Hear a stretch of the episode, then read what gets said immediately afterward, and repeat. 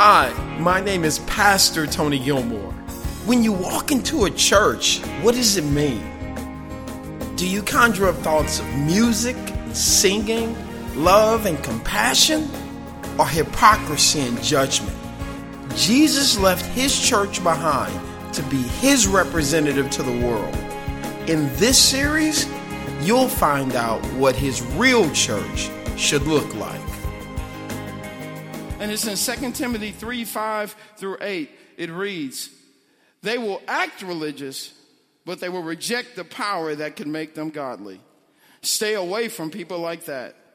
They are the kind who work their way into people's homes and win the confidence of vulnerable women who are burdened with the sin of guilt and controlled by various desires. Such women are forever following new teachings, but they're never able to understand the truth. These teachers oppose the truth just as Jannes and Jambres opposed Moses. They have been deprived they have depraved minds and a counterfeit faith. The title of today's message is Are You a Knockoff? Father, I thank you. Your presence is in this place. Thank you for creativity and the articulation of speech. Holy Spirit, help me to speak this the way you spoke it to me. And I thank you for your just what you're going to do to us. It's going to hurt but it's going to be good for us. And we thank you for it in Jesus' name. Amen. Are you a knockoff? I must have struck a nerve with that, my Lord. Y'all, I don't know if you heard the story a couple of weeks ago, but there was a, a group of Girl Scouts who were selling Girl Scout cookies, and somebody gave them a counterfeit $100 bill. And yeah, that's the way I felt. I said, what kind of whatever would do such a thing to, to give Girl Scouts counterfeit money.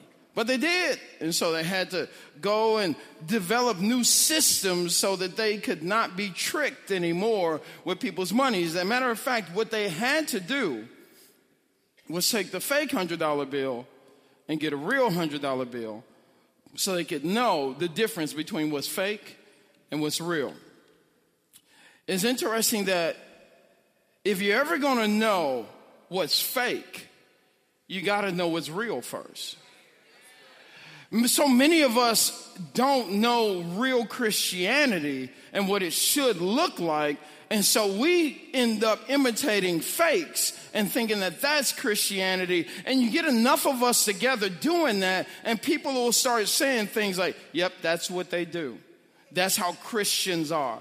Do you know that you're the only Bible that somebody's going to read?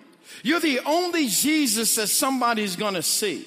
And when we act a certain way, the Bible calls us ambassadors, representatives of the kingdom of God. When someone is an ambassador, that means you represent that country or that organization when. And here is where it shows up the most. Not while you're on the job, but when you're away. See, to be a counterfeit means an imitation, a fraudulent look, deceptive, not genuine, imposter, fake, knockoff. And I want to just, uh, so we're going to take a, a, question and don't raise your hands. I'm not asking you to out yourself. I'm just saying, check your heart. I got seven questions for you. And the, well, okay, seven signs. I'm going to give you seven signs that you are a knockoff Christian. Now, listen, this isn't to put you on blast, it's between you and the Lord. But here's, here's number one your relationship with God only matters when you're in trouble. If that's you, you're a knockoff. Two, you only read the Bible when? You never read the Bible. If that's you, you're a knockoff. You wonder how close you can get to sin without actually sinning. If that's you, you're a knockoff. Number four, you believe it's okay to hold a grudge against someone if he or she hurts you bad enough. That's you, you're a knockoff. Five, you believe real Christians would never engage with real sinners. That's a knockoff. Six, you believe God rests in a building and not in a group of people. That's a knockoff. And number seven, you think Christian maturity is more about how much you know than what you do. And listen, I'm going to look at the exit sign. If that's you, then you need to reevaluate your walk because you're a knockoff. And when we talk about how the world sees us, see, the world is hemorrhaging. I, I, said this a couple of weeks ago. The world is dying. The world is hurting. And, and we have the answers to the world's issues, but we played church and not been the church. And it's time out because in these last days, as things get worse, guess what? The world doesn't need another service or just another group of people saying they do something. They need a group of people that are what they say they are, do what they say they're going to do, and live in a manner that is true to the faith that we say we ascribe to. If you are here and you say, Well, I'm not a Christian, then guess what? I'm not talking to you. I'll talk to you at the end. But if you say that I'm a Bible believing Christ follower, if you say that I'm a tongue talking, spirit walking man and woman of God, then what do you look like to those that don't know Him? The world needs a real church preaching real truth, practicing real power. It's time out. See, if you fall under those, you're churchish. And God called you to be the church. And here is Paul talking to young Timothy. And he's saying, in the last days, some things are going to get worse. And he's telling them, man, watch out. They'll act religious. They may carry their Bible, but they never open it. They may show up on Sunday morning and they got the gear on. But don't follow them home, Timothy. That's when you get to see the real them. He says they'll reject the power that can make them holy. Why? Because they won't, they don't want to submit to it. He says, Timothy, stay away from people like that. He's not telling them to stay away from sinners and people that are caught in all types of traps because they don't know Jesus. Paul is saying if you see anybody who claims to be a Christian and they live like this, run! Because they'll contaminate you. And then he goes down, he says, they have depraved minds and a counterfeit faith. Rick uh, Warren, a few years ago on uh, Saddleback's 30th anniversary, and they're reaching, man, what they're reaching now is just insane. They're probably over 50,000 in membership or something right now. And he said this to his church. He said, Real Christianity uses everyone's gifts. Everybody's a minister. In the original church, there were no audiences. Rather, everyone was a contributor and a participator which led to the tremendous growth of Christianity. And what we've decided to do is come to church and be consumers. I'll consume the message, I'll consume the worship, and then I'll go out and do whatever I want to do, how I want to do it, the way that I want to do it. The church that was in the book of Acts Everybody was in the game. Nobody was sitting on the bench. From, from Eunice to, to, to, to Aquila and, and Priscilla, all of them were in the game. And if you think that you became a Christian to sit on the bench and watch other people win people to Christ, you're a knockoff. If you think that your educational pursuits and your career pursuits are enough to say God is with me, but you're not showing people who God is by the way that you live, you're a knockoff. I'm saying this with all love, y'all. Because I was a knockoff. I know what it's like to come to church sit in these seats, hear great worship, hear somebody preach their heart out, and I feel good when I leave. But wait till I hit that office at 8 a.m. Monday morning. Do people know you're a Christian? Do you, anytime you have to tell somebody you're something, you aren't really that. And if you got to tell somebody you're a Christian, and they can't just be around you and say, man, there's something about you.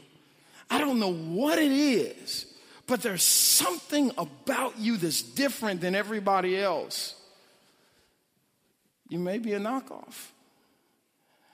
Paul in Romans chapter 12, verse 1, because in the last series we spent a lot of time talking about how much God loves you. He loves you. How much he, he, he sent Jesus to die for every single one of us and, and how valuable we are to him. Well, just know that was a setup. I spent a whole month setting you up for this series because I wanted you to know God loves you. He thinks the world of you. He loves you. And He says, Come to me just as you are. But know this I love you too much to leave you that way. And Paul says in Romans chapter 12, verse 1, he puts it like this Beloved friends, what should we or what should be our proper response to God's marvelous mercy in light of all that He's done for you? When I think about Jesus and all that is done for me, my soul cries hallelujah. Thank God for saving me. But when I wake up on Monday morning and I go into my office to see all of the people that I do life with every day, I leave Jesus on my Sunday morning pew and I gotta be me. Uh, Paul said, in light of all God's done for you, more than a light bill, more than Him sparing your life, He saved you. He says, guess what? I encourage you to surrender yourselves to God to be. And that's where I want to spend the last part of this. In light of all God's done for us, in light of his mercy, he says, I want you to surrender to be his sacred living sacrifices and live in holiness, experiencing, uh, experiencing all that delights his heart. For this becomes your genuine expression. And God is not interested in your doing, He's interested in your being. He's interested in who you're becoming. And so I want to, when, we understand what God has done for us and we understand that He's inter, in, in, interested in who we're becoming, there are four things that I want you to understand if you're going to walk this thing out and not be churchish and not be a knockoff. The first thing you got to be, be a person of integrity. Let me put it in my North St. Louis vernacular. Quit lying. You lie like a rug. You lie for no reason whatsoever. I used to do that. I say, hey, man, I saw you down at the whatever. No, that wasn't me. But he had a head, he had shoes and a jacket. No, that wasn't me. That was my cousin, them. And we lie for no reason whatsoever. But guess what? Out of the same mouth that you speak lies, you're trying to speak truth into somebody else's life, and then you mad that they won't listen to you. But I'm telling you the truth. Oh, this time? You telling me the truth? Oh, God says this? And when we talk about being a person of integrity, understand this your walk affects your witness.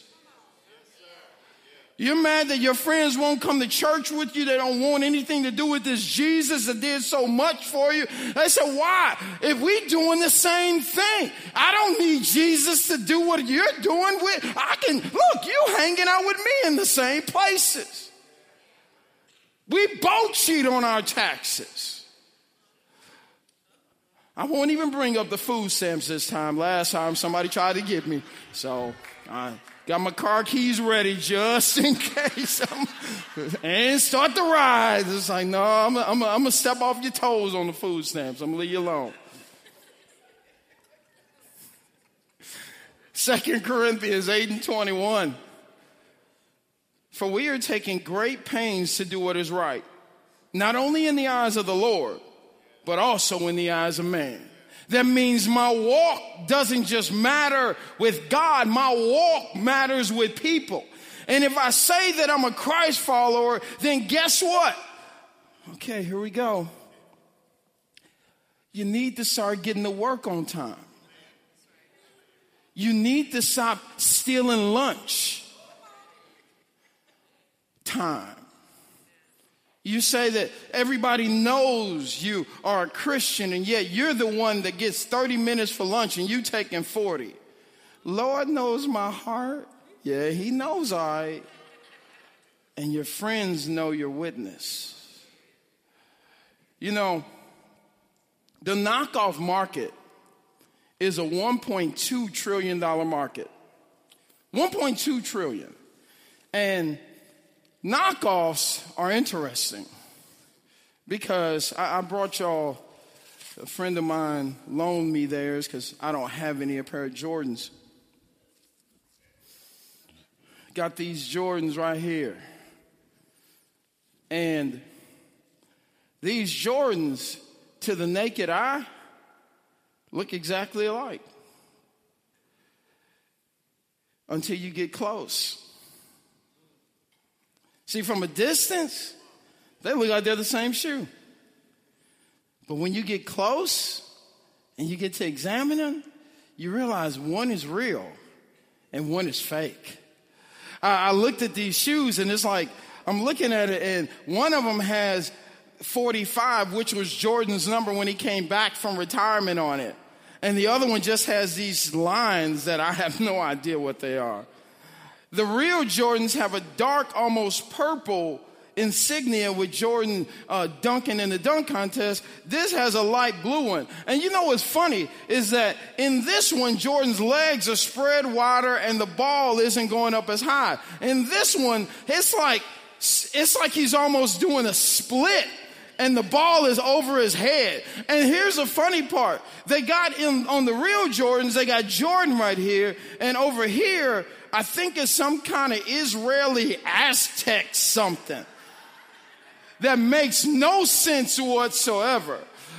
Here's the challenge. If you don't know what the real thing looks like, you'll think the fake is real. And you'll walk around thinking you're strutting your fakeness, saying, Oh, I'm good. But when somebody shows you the real thing, you're like, Oh, that's been fake the whole time. Uh, can I tell you this? Proximity always reveals purity. The closer you get to something, the more you're able to see what it looks like. What are you saying, Pastor Tony? I don't get to see the real you on Sunday. You're sitting in a seat. We may talk for five minutes after church. We may get a moment to hang out somewhere else. But do you know who knows you the best? Who is the closest to you? The people who work in the cubicles next to you. The people who live in your house. And when you get up to do whatever you do, that, listen, I can always tell what's happening in a minister's life by the response of their wife. When I look at somebody preach or minister in any way, I always glance at the wife. Because if the wife has the stank face, and it ain't because the anointing hit her so hard either. She's looking like, yeah, you saying it now, but man, when we get back in the house, you're gonna get back to whatever you're doing. And we get mad that God isn't opening up more doors of ministry, more opportunities to reach. Listen, promotion doesn't come from a man. Promotion doesn't come from the north, the south, the east, or the west. It comes directly from the Lord. So while you're wondering why doors aren't opening, God's like, until you become a person of integrity, what does it mean? The same person on stage is the same person in the car. The same person on stage is the same person at the grocery store. That my voice doesn't change because I have a mic in my hand. When I preach, I want to almost preach like I do when I'm having a conversation with you. I just raise my voice a little bit up here. Why? Because integrity is being the same person everywhere you go.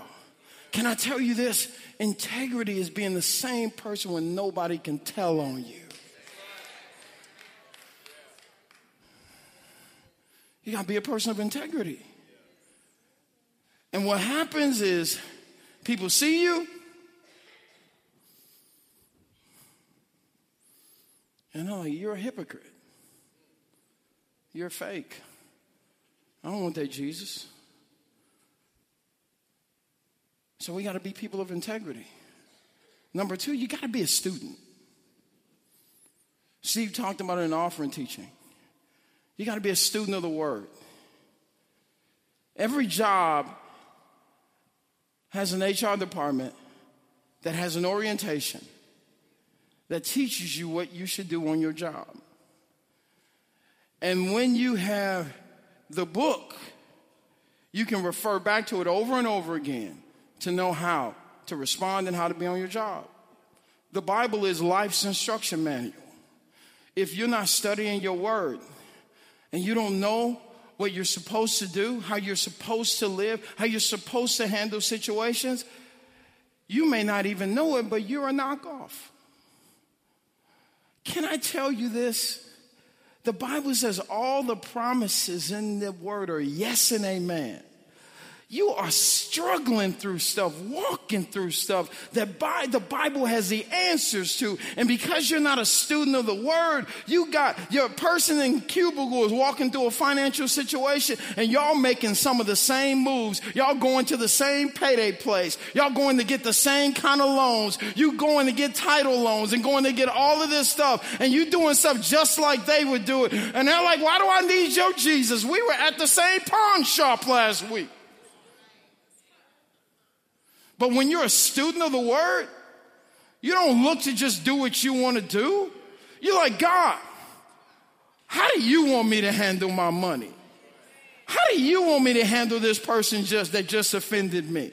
How do you want me to handle my wife and my kids? And I tell you, when you become a student of the word, you get to walk in this crazy thing called the blessing. And when you walk in the blessing, God is now positioned in your life to have himself show off on your behalf. So even though your coworker and you both got the same pink slip, you not acting like the coworker because you got a source that ain't bound by your job or your employment. And now they're asking you, how can you be so peaceful when we're about to lose our jobs? Oh, baby, let me tell you about this Jesus. See, my Jesus, my daddy, my Jehovah Jireh, he has a job for me that's better than this one. So while you're wilding out and stressing out and crying, I can come to work with a song on my lips, with a praise in my heart. Why? Because I've been a student and my daddy tells me,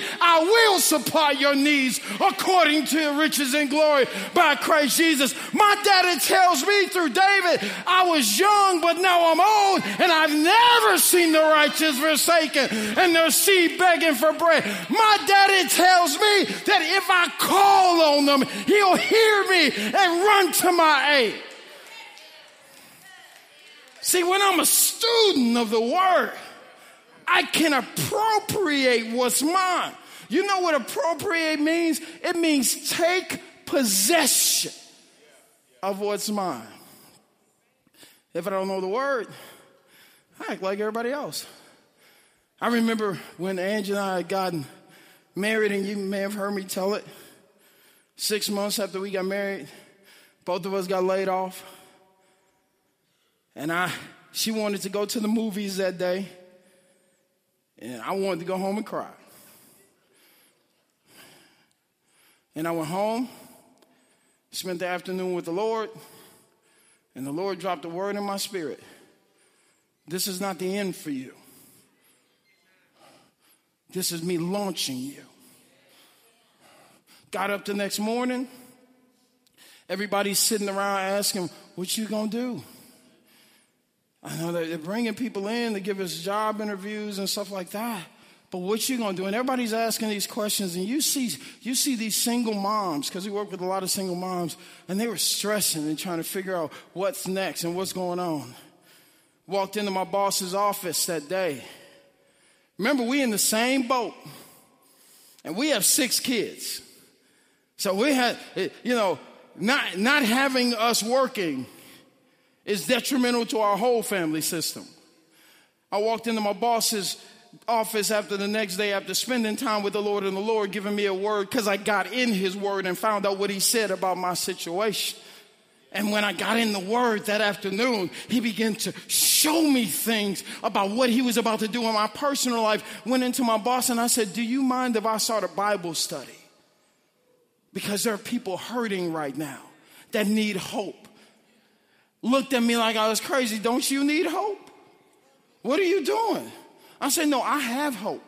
I know what's about to happen on my behalf. And I stood up in front of that room and I said, Those of you that know Jesus in this room, this is not the end of your life. This is the beginning. God's about to launch you into something new. You're about to, whenever God closes a door and you weren't the reason why He closed it, now, I'm not talking about y'all that been tardy or late and doing all that stuff and they let you go. That's on you. But I'm talking about when the, when the job closes down and you didn't even know about it. When, when something shifts, man, when those moments happen, God's about to do something ridiculous. God's about to do something crazy. He's about to bless you in a way that you never imagined. And I was able to go in that room that day and say, yes.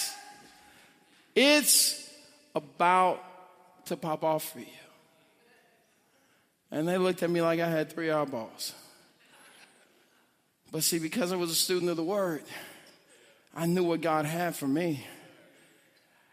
When you're a student, people know it because your witness will show it. Why are you at peace when we're all in turmoil?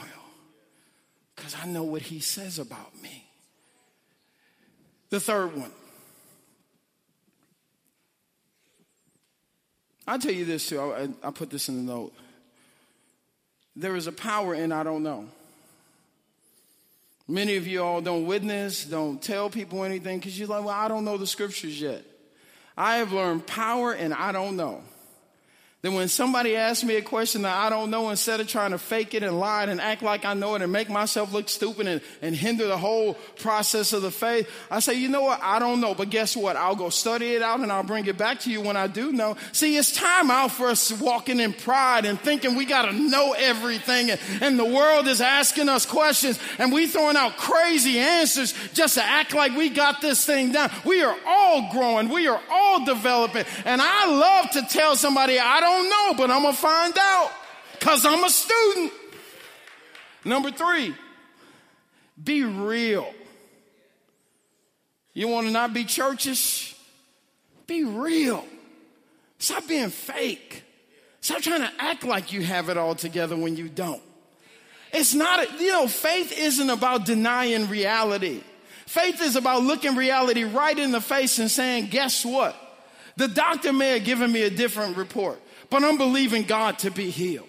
The, the, my finances may not be where I want them to be, but guess what? I'm believing God because He says He'll supply my needs according to His riches and glory. And when we do this with the world, we like to throw out these, these faith superlatives and faith thoughts and whatever, and the world is looking at us, no, you're in denial. So, you know what I learned to do? Yeah. Yeah, we're going to be laid off. But God's got something else. Yeah, this doesn't feel good. That hurt. But God's going to get me through it. Faith isn't me denying what's taking place.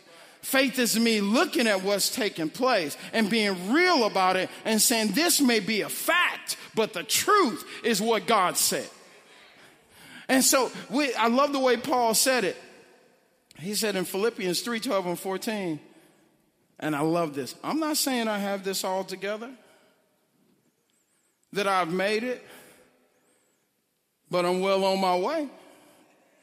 Reaching for Christ, who so wonderfully reached out for me. Friends, don't get me wrong. By no means do I count myself an expert in all of this, but I've got my eye on a goal where God is beckoning me onward to Jesus. I'm off and running, and I'm not turning back. This is the Apostle Paul. He said, Listen, I don't have it all together. God's still working some anger issues out in me. God's still working some hurt out in me. But guess what? I'm working on something. I may still be struggling. I may still have some issues, but you know what? I'm working on some stuff. And I call this the power of transparency. When you can be transparent with people and be like, hey, you out, you went out and smoked a cigarette during break? And you be real. Yeah. Lord's been dealing with me about that. I'm struggling with it. But I believe God's going to get me through it. But you still, yeah, you're right. And I'm, I feel bad about it because I know God, this isn't what God wants for me. But I'm working on something. See, when you can be transparent and real and not sit there with the cigarette in your hand and get mad and say, Don't judge me. You can't judge me. The Bible says, don't judge or you'll be judged. That's why they call you fake. That's why they call you a hypocrite. That's why you may be a knockoff. That's why you may be churches. God gives us places of growth and development. Stop trying to fake it to the people that don't know Jesus. Do you know people want to connect, people will connect with you more in your struggle than they will in your pride. Well, you if if you like, yep, I'm struggling with this too, but God's gonna get me through it. Do you know what that just did to you for a person that doesn't know Jesus? It just connected you with them. And now you're no longer a hypocrite. Now you're not fake because you're admitting you're in a struggle and you're trying to overcome it. And this is one of the greatest, excuse me, this is one of the greatest frustrations with people that don't go to church. Because we try and act like we got it all together. We're trying to act like we're, no, I'm holier than thou. No, I, uh-uh, I'm good. And they're like, well, that don't look good. I don't know the Bible, but I know enough about the Bible that I don't think that's in the Bible. The way you just cuss them out, I don't think that that's something you should be doing. You know what? The Bible talks about when to go to great pains to walk in integrity and look a certain way before God and man. There are moments as a Christian when you blow it in front of a non Christian where you just need to tell them, yeah, that was wrong. I should not have done that. And I had to repent to God for it because I know that's not what God wants us to do. Do you know what that does to a person that doesn't know Jesus? That it's a whoa, God forgives you like that? They say, well, maybe I need this God. And then the last one be a witness. Be a witness. The Titanic has these two great storylines in it. There were three messages that went to the Titanic to tell them that there was an iceberg that was coming up. And basically, the captain and everybody else ignored those messages because they couldn't see anything. So they didn't do anything. But the greatest travesty was this there were lifeboats that were dispatched that could have fit everybody in the lifeboat. But some people got in lifeboats and lifeboats were half full. And instead of turning around and going back and getting the people, 1,500 people died that day. Instead of going back and getting the people that were on the lifeboats, they were so afraid that it would cause a panic on the people that were on the lifeboat that they left the people on the Titanic to die. Their fear of rejection and turmoil caused them to let other people die. They said, listen, we're good.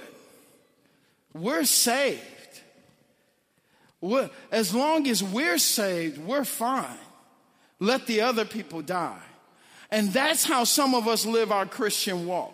I made the walk down the aisle. I gave my life to Jesus. To, if you, pardon my thought, but this is real, and I'm using the place. Some of us say to hell with everybody else. As long as I'm saved, as long as I'm living for Jesus. And the thing that you're, you're like, I don't want to risk people rejecting me. I don't want to risk people telling me that I'm a holy roller. I don't want to risk people telling me that I think I'm better than them. So listen, you would rather see them die and go to hell than risk them acting a certain way towards you. God didn't save you just for you to be saved. He saved you. He delivered you from addiction. He delivered you from the pit of hell. Why? Because he wanted to use you to save somebody else. And when we focus so much on our well being and not trying to reach other people, I'm sorry, but if that's you, you're a knockoff. Real faith understands that real people need a real Jesus, and I have the real answers. And today, God's calling us higher. He's calling us higher. He's calling this church higher. The city needs a church that's not focused on another service, but a church that's focused on serving. They need, this city needs a church that's not focused on building funds and focused on dinners and focused on all of the stuff that's great and may be needed, but that's not our focus. The reason why we are here, the reason why we exist is because God wants to express himself through us to save the prostitute on Natural Bridge near Newstead. There are people dying in our streets every day, and all we care about is if I tell them about Jesus, he's going to reject me. That's not godly. That's not Christ like. It's time. It's time for us to no longer be churches, but to be the church and to stand up and say, I, even if you reject me, I'm going to tell you about Jesus. Even if you cuss me out, I'll tell you about Jesus. And maybe some of us have the boldness like David Wilkerson, to, as he said to Nicky Cruz when he was telling Nicky Cruz about Jesus. He says, if you decide to cut me, if you cut me in a thousand pieces, all thousand pieces will scream, Jesus loves you. That is the boldness that we need today. Hope you enjoyed that message. If you live in the St. Louis area or ever plan to visit, we'd love for you to join us at one of our services at 4324 Margaretta at either our 9 a.m. or 11 a.m. service. Be blessed. We hope to worship with you soon.